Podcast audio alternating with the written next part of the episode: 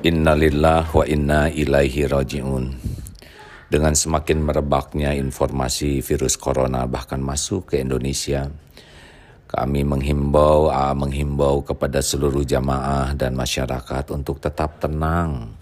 Jangan sampai panik karena panik hanya menambah masalah baru. Jangan meremehkan, tetapi jangan berlebihan dalam ketakutan sehingga bisa merusak akidah lebih takut kepada virus daripada ingat kepada Allah.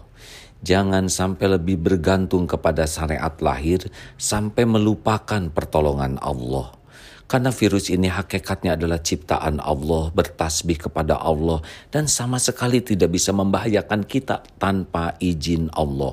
Ma min musibatin illa biiznillah. Tidak menimpa musibah kecuali dengan izin Allah surat At-Taghabun ayat 11. Maka seharusnya kita berpikir keras dan berusaha keras agar menjadi orang yang layak dilindungi dan ditolong Allah dari musibah ini. Doa-doa yang dicontohkan Rasulullah harus kita panjatkan dengan penuh keyakinan dan ketawaduan. Orang yang tidak mau berdoa adalah orang yang takabur dan takabur itulah yang dibenci oleh Allah dan bisa mengundang musibah. Mari kita tingkatkan ibadah kita agar Allah suka kepada kita. Penuhi waktu kita dengan zikrullah karena yang zikir itu selalu diingat Allah dengan spesial.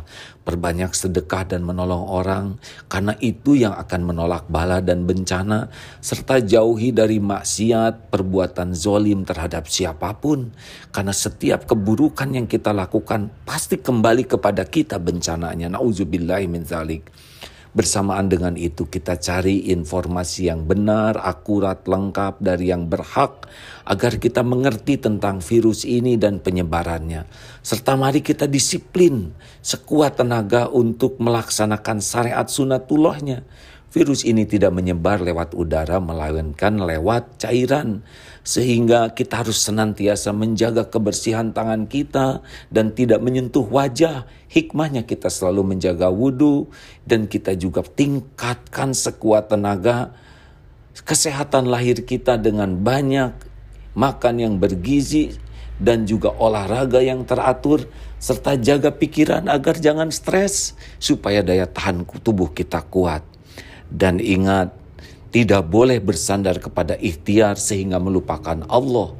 Karena hasbunallah wa ni'mal wakil, ni'mal maula wa ni'man nasir. Cukuplah Allah sebagai sebaik-baik pelindung dan penolong kita. Mudah-mudahan Allah yang maha mendengar melindungi kita semua dari bala bencana ini serta membukakan hikmahnya dan mengangkat musibah ini dari umat manusia sehingga tidak ada lagi kesombongan digantikan dengan keimanan, ketawaduan, ketaatan kepada Allah.